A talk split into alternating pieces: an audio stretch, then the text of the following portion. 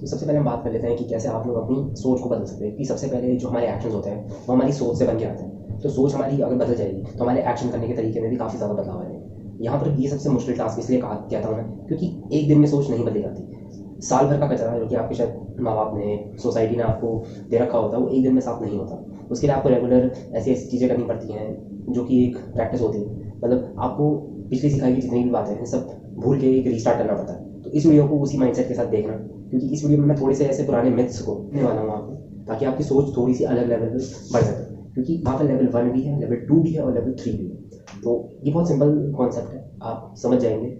और इसको मैं एक बहुत ही कॉमन एग्जाम्पल से समझाना चाहूँगा कि आखिर एक जो सक्सेसफुल आदमी होता है उसकी सोच में और एक जो आलसी इंसान होता है उसकी सोच में क्या अंतर होता है। यहाँ पर सबसे पहले हमें ये देखना है कि सामने वाला इंसान अगर किसी काम को करता है तो उसके प्रति उसकी क्या क्या वो त्याग करने के लिए तैयार है।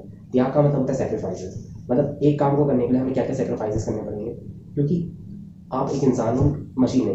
अगर आप सिंगल टास्क के लिए बने होते हैं, ठीक है, आपका दिमाग सिर्फ एक जगह पर ही फोकस रख सकता है। आपका दिमाग कभी भी 2-3 जगह पर नहीं भाग सकता। वो काम रोबोट का है, मशीन का है, और आप मशीन नहीं हो।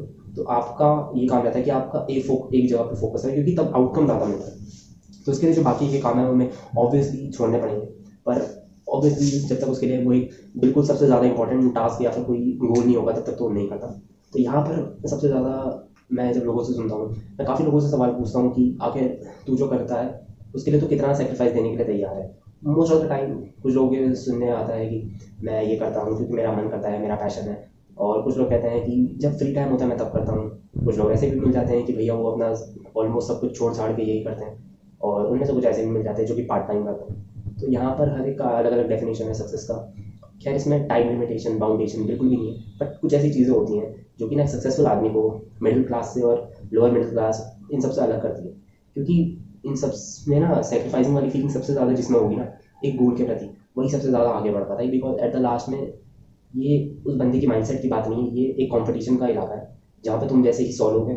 अब बात है कि तुम कितना समय उस एक चीज़ को दे रहे हो ताकि तुम बाकियों से आगे निकलो, नहीं तो कोई पीछे से तो दूसरा आगे निकल ही जाएगा। और वैसे भी करोड़ों की आबादी है, तो यहाँ पर हमें चीज़ तो नहीं आती। खैर ऐसे तो बहुत सारे आपको लोग मिल जाएंगे, लेकिन मेरे को ऐसे तीन टाइप के लोग ज़्यादातर मिले जहाँ पर आपको शायद लेवल 1 पे आ गए हैं। आई कैन डू दिस, उन्हें दिक्कत ये होती है उनका भी मन नहीं भरा है। मतलब अभी वो जो काम कर रहे हैं वो उसी में संतुष्ट है। फॉर एग्जाम्पल अगर आप जॉब कर रहे हैं तो आप उसमें खुश हैं, तो आप ऑब्वियसली एक स्टार्टअप, ये दुकान तो नहीं खोलना चाहेंगे। आप see I can do this वाले जो होते हैं, मतलब मैं कर सकता हूँ, जब टाइम मिलेगा मैं तब करूँगा, इन लोगों की जो माइंडसेट होता है इनका इतना हासिल करने वाला होता नहीं है। ये लोग ज़्यादा मेहनती होते नहीं है, ये लोग अपने कंफर्ट जोन में रहते हैं। और मैंने अपनी एक वीडियो में बताया था कि कंफर्ट जोन बहुत ही ज़्यादा डेंजरस जोन होता है। अगर आपने वो वीडियो नहीं देखी है तो कंफर्ट जोन का एक छोटा सा बता देता हूँ। कंफर्ट जोन एक ऐसा जोन होता है जिसमें आप रिलैक्स मोड में आ जाते हैं, आपका दिमाग इतना काम नहीं करता, सब आपका दिमाग एकदम डर हो जाता है। ये था कंफर्ट जोन। और जो आई कैन डू इट वाले होते हैं वो मोस्टली उन्हें कंफर्ट जोन में ही मैं कहता हूँ, क्योंकि कंफर्ट जोन वाले की ग्रोथ तो बिल्कुल भी नहीं होती। वो भले सर्वाइव कर सकता है क्योंकि वो एट द लास्ट कुछ ना कुछ तो कर रहा है जिसमें वो कंफर्टेबल है, वो काम कर रहा है, but it is not based on productivity, is only just for him survival. तो सर्वाइवल लोग कट के रहेंगे हमेशा जब तक वो आई कैन में नहीं आ जाते। अब I want to do this में मोस्ट ऑफ द टाइम काफ़ी लोग ये बैलेंस होता है दोनों तरफ के बीच, और ये मेरे को सही भी लगता है क्योंकि बिल्कुल भी कुछ ना करने से तो सही है कि I want to do this वाले लोग हैं। क्योंकि इसमें होता है लोग अपनी प्रायोरिटीज़ को सेट कर देते हैं। लोग अपनी जो प्रायोरिटीज़ को सेट कर देते हैं तो वहाँ पर वो अपनी प्रायोरिटी के हिसाब से वो अपने गोल सेट करते हैं और उन हिसाब से वो लिस्ट तैयार करके और एग्जीक्यूट करते हैं, जिससे मोस्ट ऑफ द टाइम उनका ज़्यादा टाइम तो मैनेजमेंट में ही जाता है। क्योंकि यहाँ पर उन्हें मेन होता है उनका प्रायोरिटी वाइज करना। अब यहाँ पर आपकी प्रायोरिटी अलग हो सकती है, किसी की फैमिली नंबर 1 प्रायोरिटी हो सकती है, किसी के अपने गोल नंबर 1 प्रायोरिटी हो सकते हैं, किसी की रिलेशनशिप प्रायोरिटी नंबर 1 हो सकती है। तो यहाँ की हर एक की अपनी अपनी प्रायोरिटी होती है। और प्रायोरिटी का सबसे बड़ा फ़ायदा है वो मैं आपको किसी दूसरी वीडियो में बताऊँगा, क्योंकि जो लोग प्रायोरिटी नहीं बनाते उनके साथ भी कुछ ना कुछ दिक्कतें हो जाती हैं। तो मैं तो ये कहूँगा कि अगर आप लेवल 1 पे नहीं हो तो अच्छी बात है, कम से कम आप लेवल 2 पर आने की कोशिश करो I want to do this में, क्योंकि इसमें कम से कम आपकी प्रायोरिटीज़ है, आप कम से कम कुछ प्रोडक्टिविटी करते हो यहाँ पर। और सबसे अच्छी बात ये है कि भैया लर्निंग जोन में रहते हैं ये लोग और अपने आप को टाइम टू टाइम वो स्केल करते रहते हैं। सब कुछ बैलेंस रहता है इनकी लाइफ में, पर वही है कि बैलेंस हमेशा सही नहीं रहता, क्योंकि बैलेंस लाइफ कभी ना कभी डिसबैलेंस हो जाती है और वहाँ पर लोगों को फिर से बैलेंस लाने में थोड़ी सी इनको दिक्कत आ जाती है। तो यहाँ पर आ जाते हैं तीसरे लेवल के लोग, जिनके बारे में शायद आप लोगों को ज़्यादातर लोग नहीं मिलते होंगे देखना। ऐसे लोग ऑलमोस्ट टेंशन फ्री हो जाते हैं। और मैं लेवल 3 वालों को कहता हूँ I can do this to leave anything. यहाँ पर वाले जो लेवल 3 के लोग होते हैं वो एक काम को करने के लिए सबको छोड़ने को तैयार रहता है। वो फॉर एग्जाम्पल के कोई भी रिश्तेदार है या फिर भाई है, वो जॉब कर रहा है तो वो उसे नहीं छोड़ेगा कोई साइड हासिल करने के लिए या फिर कोई ऐसी चीज़ करने के लिए जो कि जिस चीज़ में उसे आगे फ्यूचर दिख रहा है, तो उसे नहीं छोड़ेगा क्योंकि ऑलरेडी वो किसी चीज़ में फंसा हुआ है। लेकिन जो लेवल 3 वाला इंसान है वो अपनी इस कंफर्ट जोन से निकल जाएगा और लेवल 3 पे डायरेक्ट पहुंच जाएगा। इसका मतलब है वो उस चीज़ को करने के लिए अपनी जो आज की लाइफ है उसे सेक्रीफाइस करने को पूरी तरह से तैयार है। और तो इसमें थोड़े बहुत नेगेटिव पॉइंट्स भी होते हैं, पर यहाँ पर भी दो तरह के इंसान होता है क्योंकि यहाँ पे एक तो कैलकुलेटेड रिस्क ले लेते हैं लोग और एक होता है बिल्कुल नॉनसेंस वाला रिस्क। और इसमें ज़्यादातर तो नॉनसेंस वाले ही लोग होते हैं, तो वो लोग 90% अपने वापस लेवल 1 पर ही आ जाते हैं। लेकिन जो कैलकुलेटेड रिस्क लेते हैं वो लेवल 3 पे पहुंच के काफ़ी ज़्यादा अच्छे रिटर्न्स कमाते हैं क्योंकि ये लेवल 2 और लेवल 1 से काफ़ी ज़्यादा एक अलग माइंडसेट वाले होते हैं। पहले तो ये लोग अपनी आसपास की कंडीशंस को इवेलुएट करते हैं कि सब कुछ हमारे यहाँ भी ठीक है कि नहीं, क्या मैं ये रिस्क ले सकता हूँ कि नहीं, तो उनके पास एक पहले से ही इमरजेंसी बैकअप होता है तो जिसकी वजह से वो एग्जीक्यूट कर पाते हैं।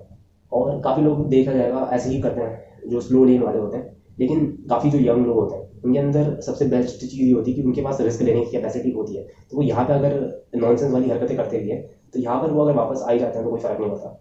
यंग लोग सबसे ज़्यादा इस चीज़ को ट्राई कर सकते हैं लेवल 3 पे जाने की।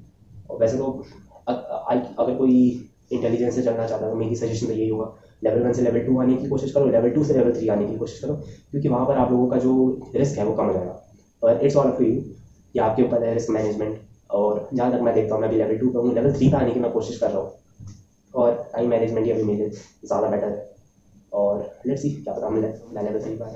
सबसे पहले तो आता है आई कैन डू दिस वाले, जो इस वाले लेवल पे तो मैं बिल्कुल नहीं बोलूँगा कि आप रहिए क्योंकि यहाँ पर ऑलमोस्ट वो वाले लोग होते हैं जो बिल्कुल ही आलसी रहते हैं। और आलसी का मतलब बिल्कुल वो इंसान जो कि बस पबजी में लगे रहते हैं, 12 से 18 घंटे सोते हैं और बस, और उनका कुछ काम नहीं रहता, खाना पीना और सो जाना और बाकी मैस्टरबेशन करना बाकी तो छोड़ो वो वाली बात है। लेवल 2 वालों के पास कम से कम प्रायोरिटी रहती है, ऑल्दो ये मिडिल क्लास रहते हैं बट इनकी प्रायोरिटीज़ इनके हिसाब से होती है। फॉर एग्जाम्पल मेरी प्रायोरिटी मेरी सेल्फ गोल्स हैं, मेरे गोल्स मेरे सबसे ज़्यादा मैटर करते हैं, मेरे सबसे नंबर 1 पे मेरी प्रायोरिटीज़ है मेरा गोल, फिर मेरे मॉम, फिर मेरे भाई और ऐसे करके मेरे 3-4 और ऐसे रिलेटिव्स हैं, फिर मतलब टॉप पे मैं और मेरे गोल्स हैं। उसके बाद मेरे कोई भी सेकंड 3rd पर्सन आता है, तो उसके बाद मेरे रिलेशनशिप और बाकी सारे मेरे प्रायोरिटीज़ हैं। आप उस हिसाब से प्रायोरिटीज़ बनाइए। अगर आप चाहते हैं इसके ऊपर एक वीडियो बनाओ तो नीचे कमेंट कर देना और इस वीडियो को लाइक कर देना ताकि आगे भी मेरे को वीडियोज़ बनाने को मोटिवेशन मिल सके। और जो लेवल 3 के होते हैं वो थोड़ा सा हार्ड होता है क्योंकि वो ऑल अबाउट रिस्क मैनेजमेंट, क्योंकि इसके लिए आपको हो सकता है कि आपको सब कुछ छोड़ना पड़े। अब फॉर एग्जांपल आपको कोई बिजनेस करना चाह रहे हो, आपको कोई स्टार्टअप करना चाह रहे हो तो यहाँ पर आप लोगों को जो अपना ओरिजिनल है उसे पूरी तरह से छोड़ना पड़ेगा बिकॉज किसी भी चीज़ को करने के लिए आप एक सिंगल माइंडेड बंदे हो, आपका फोकस सिर्फ एक ही जगह जा सकता है। तो वहाँ पर अगर आपको टाइम लगाना तो आपको जो दूसरी जगह आपका जो टाइम लगेगा उसे आपको छोड़ना पड़ेगा। तो यहाँ पर जो लेवल 3 वाले ऐसे बहुत कम लोग होते हैं कि यहाँ से भी लेवल 1 से लेवल 3 पे जा सके क्योंकि सभी लोगों को डर लगता है, 90% लोगों को बहुत डर लगता है तो वो स्टेप बाय स्टेप ही जाते हैं। लेवल 2 तक भी मोस्ट ऑफ द टाइम 30-40 साल तक ही लोग लेवल 3 पर पहुँचते हैं क्योंकि तब तक वो फाइनेंशियल स्ट्रॉन्ग हो जाते हैं, ऑलमोस्ट लाइफ में उन्होंने सब कुछ स्टेबल हो चुका होता है तो 30-40 साल के बाद। लेकिन अब यहाँ पर एक्सपीरियंस की बात आ जाती है, जितना जल्दी आप रिस्क लेंगे उतना ही बेहतर होगा आपके लिए क्योंकि लेवल 3 वालों के पास ना एक्सपीरियंस भी आ जाता है। और यंग लोगों को अगर आप यंग हो तब तो मैं कहूँगा कि आप लेवल 3 में जाइए क्योंकि यही वो एज है जहाँ पर आप अपनी एनर्जी को ना इन चीज़ों में लगा सकते हैं। लेवल 3 वाली चीज़ें मतलब जैसे कि स्टार्टअप हो गया जहाँ पर आप खुद को घूमते हैं, एक्सप्लोर करते हैं। एक्सप्लोर करने वाली चीज़ों में ना बहुत रिस्क होता है। मान लो आप पहाड़ों पर जाना, आप अभी कभी आप घर से निकले ही नहीं है और आप पहाड़ों पे चले जाते हैं अकेले घूमने, मान लो केदारनाथ, बद्रीनाथ, राफ्टिंग, इन सब में एक वो चाहिए होता है विल पावर क्योंकि इस समय आपकी विल पावर बहुत स्ट्रांग बन जाती है। लेवल 3 में सबसे ज़्यादा बेस्ट पार्ट ये होता है क्योंकि जितना ज़्यादा आप रिस्क लेंगे उतना ज़्यादा ही आपकी विल पावर बढ़ती है उसको टैकल करने की। तो इसके ऊपर मैं किसी और टाइम पे वीडियो बनाऊंगा। यहाँ पर मैंने बता दिया कि इन तीनों में से आपको किस टाइप का इंसान बनना चाहिए। मेरे हिसाब से तो लेवल 3 सबसे बेस्ट है बिकॉज यहाँ पर लेवल 3 का माइंड सेट अलग तरह से चलता है, 2 और 1 का तो सवाल ही होता। सब तक ले चलते हैं। यहाँ पर इन तीनों में से सबसे ज़्यादा सक्सेसफुल कौन लगता है आपको, ये नीचे कमेंट बॉक्स में आप बता दीजिएगा। इस चैनल को सब्सक्राइब कीजिएगा। ये जो ऐसी नॉलेजेबल वीडियोस होती है ना आपके लिए जो मैं हर हफ्ते लाने देता हूँ उसमें भी थोड़ा सा टाइम लगता है।